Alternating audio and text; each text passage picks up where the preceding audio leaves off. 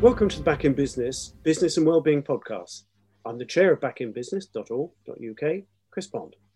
In this, the fourth Wellbeing Podcast, I'm going to introduce you to two entrepreneurs who are on the autism spectrum. Around 15% of autistic people are in employment. Others, like Andy and Sarah, are entrepreneurs running their own businesses.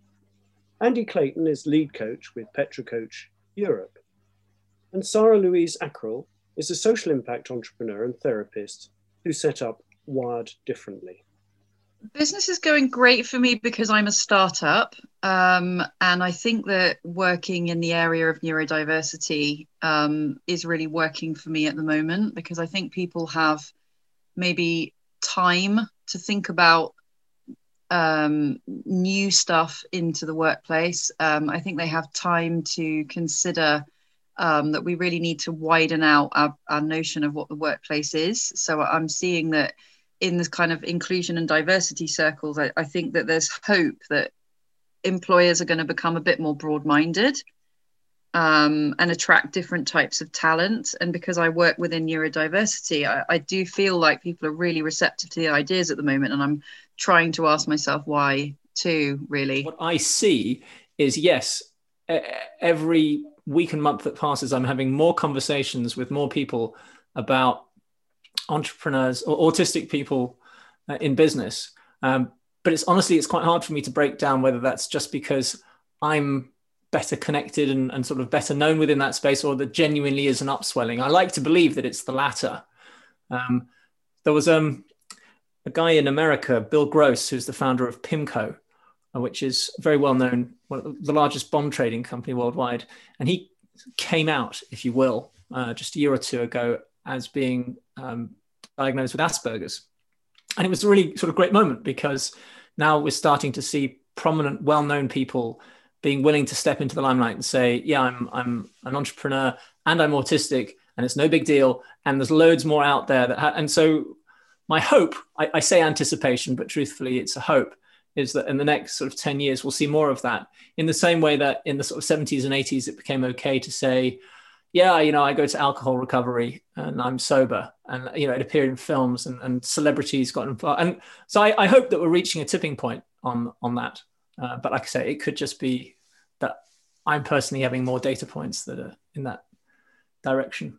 I totally agree with Andy, and I have my sort of antenna out, um, trying to constantly scan the environment and thinking, okay, separate out the fact that I'm diagnosed autistic, separate out the fact that I have a startup business that I hope is going to do well, which might be skewing my vision, um, and also separate out the huge interest in the company from people who are going to put their hands in their pocket and buy the products and services. You know, so I'm really positive and I'm I'm I'm kind of a happy person anyway and I want the best for the neurodiversity movement but I like Andy I have to also put that to one side sometimes and look at the actual facts and and hope that in the next 10 years this is something of significance and not just me being optimistic.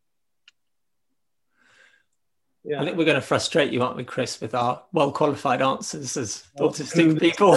well, this is the data that I see. Tremendous answers. we have enough self awareness to know that what we sound like.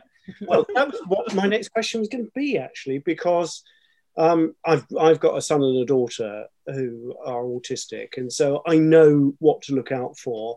And therefore, um, I can identify in the different worlds in which I work, whether or not it be you know politics or business or regulatory uh, environment, a lot of people who are autistic but don't recognize it. They don't have the self awareness. Mm-hmm. Do you think it's important to have that self awareness to uh, to really be able to make use of that neurodiversity? So it's more prevalent than people um, ascribe it to being. And there, there's, I put people like that into several classes. There's ones who probably know or suspect strongly, but don't want to go there because of the stigma associated with it. And then there's others who just don't see it. And I was in that category myself until a few years ago. I, I went into therapy, and it was a therapist that said, "Have you considered an autism diagnosis?" And I was, I was kind of surprised. It, it hit me from from their field. So there's presumably lots of people like that around, but I think there's also there's a significant number of people who might not have formally gone for a diagnosis or, or might have done so, but aren't willing to be public about it. And um, because there's still a lot of stigma associated with autism. Usually, I I still get that sort of moment from people if, if I mention about being autistic, where they do that double take look. They say, "Oh yeah, I'm autistic," and like, "Oh, oh," and they sort of they sort of look at me again, reframing who I am based on that knowledge, and then they start looking for different things. So they start looking for things like, "Well, where's the freaky behavior?" Um, where's the weird superpower? You know, should I be going to Vegas with this guy? Because a lot of the associations are still, um, uh, you know, Rain Man. Uh, it's, it's had a disproportionately powerful impact on the um, reputation of autistic people. The other one these days that I find is a really unhelpful negative reference point is a lot of TV channels, um, sort of Channel 4, Channel 5 type TV channels, have these slightly humorous shows where, like, the undateables and stuff like that where autistic people are prepared uh, are portrayed in a but they're, they're, the butt of the joke uh, oftentimes. And so all of that combines i think for people to not be comfortable to in serious professional contexts politicians you know business uh, legal professional circles to say yes i'm this and i'm and i'm also autistic yeah i think self-awareness is something i describe as as a, a sort of insurance policy um, because with the self awareness, you get to, um, to all intents and purposes, negotiate labels that you might have had for the last decade. So, personality disorder, bipolar. Personally, I get generalized anxiety disorder and OCD, but these are not seen as secondary. So, autism gets very mixed up with mental health, um, and and mental health issues are one thing, but um, neurodiversity is is another, and they do overlap but we have to start understanding that. So I think having self awareness and knowledge really means you can kind of self advocate effectively in the health system. Having self awareness means that you know whether you want to make an informed decision as to whether you go for a diagnosis or not. Now, having worked for five years within the benefit system, I've always encouraged people because I'm actually a therapist by training, um, a therapeutic counselor. So I've done a lot of advocacy as well with people around health. And I've said to them, you know, you need to be aware of, of what your issues are because if you fall on hard times, you need something to put on your PIP form. You need to know on what basis you're claiming benefits. The DWP are not going to willy nilly hand out benefits because you think you might be a bit autistic and you've somehow had burnout or uh, some kind of breakdown um, it, it, really is an insurance policy. A lot of people don't know what autism is. Um, they don't know what neurodiversity is because that comes from the social model. Um, and so you have to make sure you know what it is and, and how it affects you because the first thing an employer wants to know is, well, what does this mean? Um, I've often gone to job interviews and worked in companies and said, well, I'm autistic. And you can see that people instantly think, you know and, and i've had it said oh you must be high functioning. I've had that look that andy just described you know because in the old days you'd say high functioning or low functioning or whatever um, or you must hide it well or you probably don't suffer that much right? And actually it affects every single thing i do but it's really hard to translate that self-awareness. I know myself really well um, but even friends and family sometimes find it hard to imagine how you struggle with day-to-day stuff because they see you kind of in inverted commas high performing. You have a business or you did quite well at work. Um, and so it's it's not just the self-awareness but it's articulating things to people. Um, and often it's your loved ones that understand the least in a way because they think they know you. They think they know every part of you. And actually you will have left home at, i mean i left home at 16 the vast majority of my life has been outside the home I'm close to my family, but they've seen me for years and years and years without this diagnosis. So then they will wonder, well, what does that mean? And a lot of people who end up with an autism or, or other neurodiversity um, diagnosis um, end up struggling because they then develop this self awareness, but then they can't communicate that to the people around them. And when it comes to access to work grants, communicating and brokering your employment with your employer, um, it's key. I think self awareness is absolutely critical, to be honest, but so hard to get to that point if you are denied a diagnosis, which is quite often the case. Isn't it also the case that societal awareness is what is now really lacking?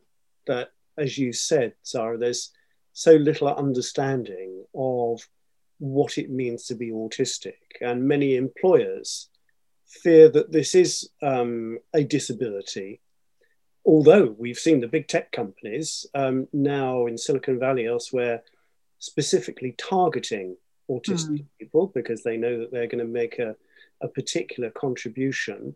Um, but we've only got one in six autistic people in the UK in jobs. And I know you've taken that journey. Um, you were in employment. You've now mm. decided to set up as self-employed, as an entrepreneur. And I wonder if both of you um, have moved into self-employment for that reason. I definitely went into it with that as a major contributor. In fact, I was quite nervous because I decided to leave my job um, only in uh, sorry, only in July and set up on August the first. Um, and through lockdown, it's not something I actively considered, but it just became obvious to me as I started to think about going back to the office that this was not healthy for me. Um, to all intents and purposes, my previous company had all mod cons. They were beautiful offices, but that's not the point when you're autistic. And you often don't realize this stuff until you've been in a variety of workplaces and you've kind of whittled it down to your needs. But one of my personal things is I need privacy, and a lot of offices nowadays are open plan. Um, I'm actually designing what I think is the country's first neurodiversity friendly call center down in Berkshire at the moment. And um, I've been told by suppliers to the call center that they think it might be the first in the world and that they don't understand either why privacy has been denied people in the workplace. And i mean there's the lighting there's the there's the noise there's the fact you can't control so many things in the workplace there's other factors but i think for me it boils down to i needed my privacy. I've heard that sort of 16% number mentioned a lot around the number of autistic people in work. And my, my own view is that I think it misses the mark, not because it isn't true or isn't um, that it's not accurate, but there's an implication there that therefore autistic people should be helped to get jobs.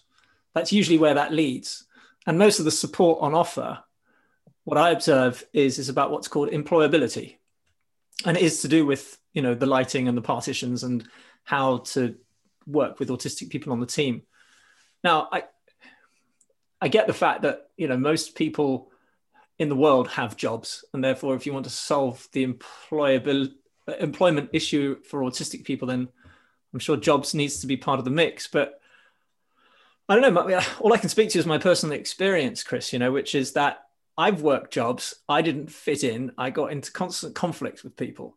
I hated not being in control. I just didn't like, um, and that, that spread to all sorts of things. The, the, the, strategy the direction the culture the people the environment the, the values the working of the hierarchy all these things outside of my control. And so i would constantly try and exert my control in ways that led to conflict. And so i took the obvious step for someone like me and i set up my own company. And that's not easy either right? As an autistic person it involves all sorts of ambiguities and requirements to kind of promote and market and network that is also not easy, but it's a trade off that's worked for me. And so the conclusion I draw when I, I've, I've, sat in quite a lot of autistic events and I hear people discussing employability, I said, I think, well, this just misses the mark. You know, what's the point in helping, trying to help people? Because you know, I'll, I'll, naturally project. That's what I do. I assume other autistic people must be like me, and and there's maybe some truth in that, and there's there's probably a lot of uh, falsity in that too. But the um, it's like if you really want to help autistic people, help them set up companies, help them be self-employed, help them to figure out a way to, to sell what they do in a way so that they can maintain control over their environments. That to me just seems like the obvious answer. And and I think, and again, I'm I'm probably totally wrong in this, but I, I, I really do believe that the reason that most of the support that's offered to autistic people is around employability is because most of the people offering the support all they know about is having jobs. That's what they do. They work in charities and they work in you know these kind of well-meaning organizations and they know about interviews and workplace and stuff like that. And so with the best of intentions those that's the advice that they give. And i, I see it as being largely misplaced. Um, but you know as an outlier within outliers i, I I also realize that probably that's not helpful. I don't know. I think actually you could do a lot with that. What Andy has just said. I mean, I'm on an accelerator in Brussels. Um, my company's being kind of incubated and, and accelerated by Start it @KBC, and I've been told that 70% of entrepreneurs have ADHD. So if so many entrepreneurs are neurodivergent, then technically we need a lot more mentoring from entrepreneur to entrepreneur. Um, and I think that's what also why the APPG for inclusive entrepreneurship has been set up so that people can see that on inclusive entrepreneur, you know, inclusive entrepreneurs exist and that it's possible and it's desirable. And as Andy says, it's very viable and important route to look at, not only employability. But you can also argue that the employability doesn't go far enough. What worries me a little bit is that I'm really fortunate, and through lockdown, I've I've quit a perfectly good job in a nice company and nice colleagues to to be self-employed, and I've had support from people like the DWP, and I've found clients very quickly. I've been really lucky, but I'm based on a laptop. What would I do if I was working in a warehouse and I was a, a warehouse person or uh, in a call center, or you know, what would I do if I was on a production line? Um, I'm really lucky because I, I'm doing something that's very free and I'm on a laptop. But you know, I think it's. I don't want to be crass and say, "Oh, the lockdown's been a great opportunity," because having come from five years in the benefit system when I've coached and, and supported people who've been in really bad situations, I don't think people look enough at, at, people who are literally in kind of shoulder to shoulder manual jobs, you know, and and and one in one in seven of us are neurodivergent, and that crosses all types of work. I, like the saying, you know, that you've when you've met one autistic person, you've you've met one autistic person. And it's this very difficult hard to pin down thing of what are these few traits that autistic people do have in common? Because even as an autistic person it's very easy to sit amongst a group of autistic people and feel that you don't fit in you know? I don't yes. know if you've had that experience sarah but... yes. And then you think to yourself oh my goodness i don't fit anywhere now. This is this is right. my last chance. Um so having said that I, I i do think there are certain traits and by definition, you know, this is a group of people that, that, that sort of struggle to fit in. And so they will gravitate towards careers and professions which are going to be more isolated. And again, like, like Sarah says, it, it's, it's easy to sort of project white collar um, fortune on, on people that might not have that set of, of, of abilities. But nonetheless, you know, e- even if you're, um, yeah, whatever, where, wherever you are in, in the within different vocations. Um, typically, my what I see is that autistic people tend to, I say, migrate to roles which are more sort of independent, individualistic, lone wolf type things. And so, in that situation, the help that's needed isn't how to fit into other people's organizations. It's how do you market yourself more. So, for example, I, I have a good friend of mine, uh, and he really struggles because he's an independent IT contractor and he's worked in companies and he's I, I can't go back to that. You know there's this whole ir35 thing happening at the moment right? So can't he, he's what he's doing at the moment as an independent contractor is, is at threat. He's like I can't just can't go back to working in companies. And so the help that he needs actually is well how do you market yourself and create a little brand for yourself so that you can get yourself out there as, as, as a company? Because the alternative which is working in within someone else's business is just so difficult and so unpalatable that I, I think a lot of people are trying to solve the wrong problem at the moment. Mm.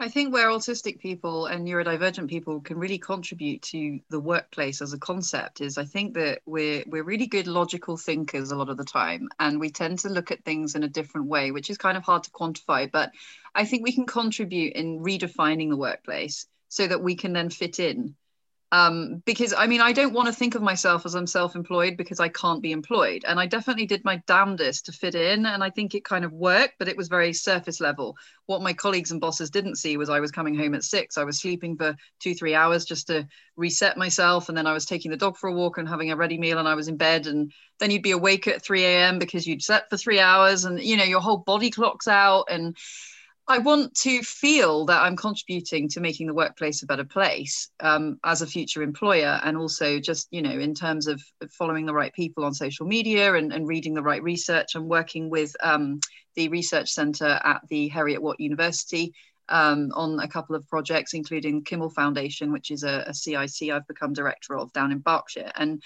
it, the the discussion on the workplace and redefining it for neurodivergent people is key, but it will also improve things for neurotypical people. It's not about saying we're in this exclusive club, we're going to make loads of demands. It's about changing the whole for everybody and, and and the people who will benefit from that uh, you know are not just the the staff but the the bosses the people looking at the purse strings um I think that work doesn't have to be stressful. It doesn't need to lead to burnout. It doesn't have to be that you constantly have a furrowed brow and look terribly worried all the time.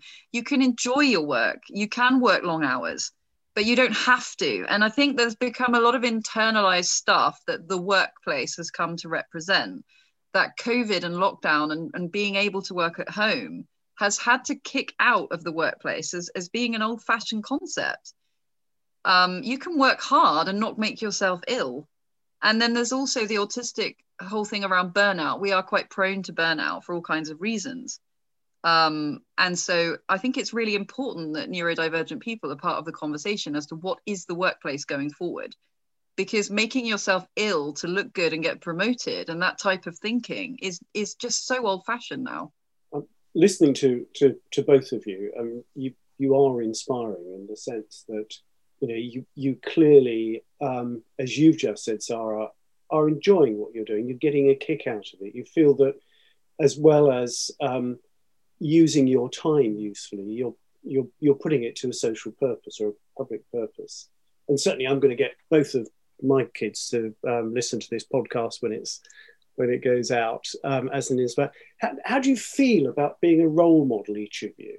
I mean, do you do, is that how you perceive yourselves? Are you are you specifically seeking to do that as well as to do what you're doing as the day jobs, if you like? So I would answer that unambiguously yes, and the reason is partly because I enjoy the spotlight, and you know, there's a part of my ego that wants to feel that I'm I'm important, but more it's there's um I think there is different movements reach tipping points at different times and it's usually it's not down to the rights and the wrongs of it. It's just some strange alchemy of of timing that usually involves some form of public figures. So um, prince harry i think is a great example. I don't think that people would be nearly as upfront about mental health issues at the moment um, if Prince Harry hadn't, in this country anyway, sort of stepped in and said that this is a really important issue, I identify with this, and as a country we need to get get behind this. And it's usually those i mean what, you know there's this one young man who's got no real insights into that more than anyone else. He just happens to be in a position of of public influence. So role models really really matter. It's like disproportionate to the insight that they bring. And um, i think when it comes to autism there is an enormous gap right now of people saying a couple of things first is it's okay to come out and regardless of what professional sphere you're in to say i'm a lawyer and i'm autistic or i'm a judge and i'm autistic or whatever it is i'm a journalist and autistic. And it's it's not the first thing i you know i don't uh, market myself as such but if it's relevant and if it comes up then yeah. And it's okay. There's no weight behind that. There's no encumbrance. The second thing i would I think there's a role model is required for is to say if you're an autistic person and you have ambition um, and you want to achieve and make a difference in the world, you have two choices. One of those choices you're probably familiar with, which is that you can figure out how to fit into other people's workplaces and, and deal with all the consequences of that. And then, yeah, accept the support of people who can teach you how to do that. But there is also an alternative, which is that you can set up on your own. You can run your own organization, your own business, there is a trade off to be made. You're going to have to deal with other things which are uncomfortable. You have to market yourself. You're going to have to network. You have to promote. You have to deal with uh, all, all, the difficulty, the ambi- ambiguity, and the risk and uncertainty that goes with that. But it may be a trade off that works out. And I think a lot of young people don't realize that they have that choice. And so there's, I, I'm, I have realized that there is a gap there. And willingly or unwillingly, I actually come, I step into it quite willingly. I, I often find myself standing up and saying, yeah, so firstly, I'm a successful entrepreneur and I happen to be autistic and it's no big deal. And secondly, if you're autistic, um, you can make a difference either by fitting with other people's organizations or you can set up your own company too. Uh, just as an example, a little um, case study for you, there's a guy in um, Arizona called um, Mark Cottle or Mike Cottle, and he has a business called the Stuttering King Bakery. He's yeah, he talks about level of functionality. He's, he's quite sort of I think relatively low functioning autistic, and uh, he his best job that he previously had was stacking shelves in a supermarket. But he's always been fascinated by baking, and he always wants to be a baker. And, and the the line manager there never let him work on the baking area of the, of the supermarket. So in the end, he left and he he actually did it with his mum. He set up a, a, a, bakery called the Stuttering King Bakery, and you can see it. And he indulges his passion in baking, and his mum actually runs the business side of things, so the accounting and the marketing. And he markets it as, or they market it as kind of partly uh, almost a social enterprise. I think they're quite open about him being autistic, and because I, I, like to give examples of, of people setting up businesses across the range. So you've got, like I say, Bill Gross at one end, super high functioning, clearly, right? Billionaire, multi billionaire. And then you've got some people like um, like Sarah who they actually market themselves with their autism as being part of their skill set uh, independently. And then you also have guys like people like Mark who the fact that they're autistic is it's kind of part of the appeal and and so in his case, there's I think it's sort of how fascinated and careful he is about the baking. But I've seen other ones where it's about there's a connection. For example, I think there's a horse whispering lady, right? So he's got a connection with the animals, partly because of the non-neurotypical. And you can spin that in a way so that people um, see and appreciate that it's because that person is special that they have a particular skill to to doing that role. But like you say, typically they need help on the business side of things. So how do you market it? How do you go out and sell it and, and run the, the administrative functions of it. So that's one. And in, in his case, he did it with his mum. They also need help. I say we also need help on the, you know, the advertising of the role. It starts really, I think, when you put people in place that know about neurodiversity, then how you advertise the role, how you recruit for that role, how you onboard that person. I heard a story recently that brought tears to my eyes where somebody had been to an interview at a university. So I kind of think that's a bit unforgivable that it was so bad and they were told that you know it was one of these team building things and it's kind of like auditions nowadays. You get everyone turns up at once and you're expected to interact. And they were told you know pick a utensil or an item. And and i think this this lady picked a knife and then they asked her about her role in in the in the role play. And she sort of said i'm terribly sorry but is it a butter knife? Is it a dagger? Is it you know what type of knife is it? Because i'm really worried you know if i use my butter knife it might not it might not do the right thing or if i use the dagger it might be too sharp and too painful. And she was told in front of everybody she was overthinking she was being obstructive and she was absolutely mortified. And i can see why that really looks like you're splitting hairs and it would kind of get people's backs up. But I just think people need to be aware that that was someone being very conscientious and desperately wanting to do the right thing, and who probably would have gone on from that experience feeling total shame and frustration. And it just brought tears to my eyes because actually, I think that's symbolic of a lot of recruitment processes. So you might get a neurodivergent person who can do that job perfectly, but they can't jump through those hoops. And that actually applies across the spectrum of disabilities I've seen being a role model is really important to me for lots of different reasons. Um, I think 10% is ego. I think the benefit of being autistic is we're really honest people generally. We're known for being quite upfront. Um, and yeah, I do try to keep that in check. I think um, a lot of it is because for, for decades I had mental health problems. Um, and I was, or I felt like I was seen as maybe the, the fragile one or the kind of bright one that didn't really know where she was going in life. Um, maybe, I mean, I think everyone has the the sick one in the family or the one that's not fulfilled the milestones of marriage and children and buying a house. And I, I think actually I use this stuff to compensate maybe and and give myself a status of a grown woman rather than feeling like the sort of adult little girl, which it's a common thing with uh, women with um, autism or as as would have been a few years ago Asperger's uh, uh, um, that we're kind of seen as naive and childlike um, not being able to read people's agendas a bit vulnerable but also really bright. And that's a difficult bridge to, to that's a difficult gap to bridge so you do have a lot of issues around your kind of womanly identity when you're being seen as at the same time too young and naive and too old for your age, but sort of lacking in the middle part. Um, and I, I, think that it is important to me to be a role model um, because there are a lot of what I would call lost girls and women out there like me who would, I mean, I'm 42. I was diagnosed at 38. That's very common.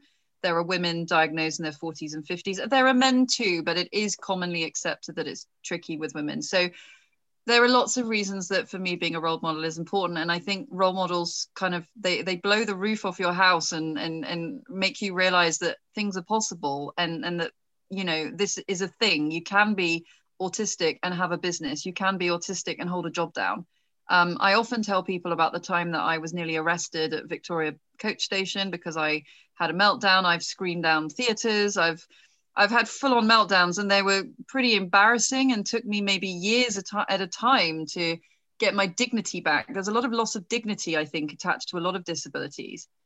Um, we become very patient people because we're always, well, I personally find I'm always dressing things up to look prettier and nicer than they are because sometimes it's not attractive and people don't want to see you sat in the corner of Victoria Coach Station screaming and crying and people backing away from you and then realize that nine o'clock tomorrow morning you're on a conference call. I mean, I want people to know that can be the same person. And it's rare that it happens, but it does happen. I can't not be autistic to be an entrepreneur.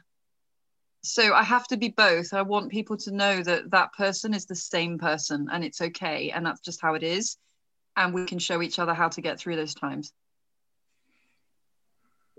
Well, I, I, want to thank you, Sarah, for, for that insight you've just given me and a, a reminder, really, about the way that um, I perhaps uh, uh, uh, treat my own daughter as that. I think your phrase you you used was the adult little girl. We've got to be really careful of that. And to thank thank both of you for being an inspiration not only for autistic people but also for those who want to become entrepreneurs, whether they're autistic or not and certainly for me, this is this has really been a very inspiring and insightful conversation.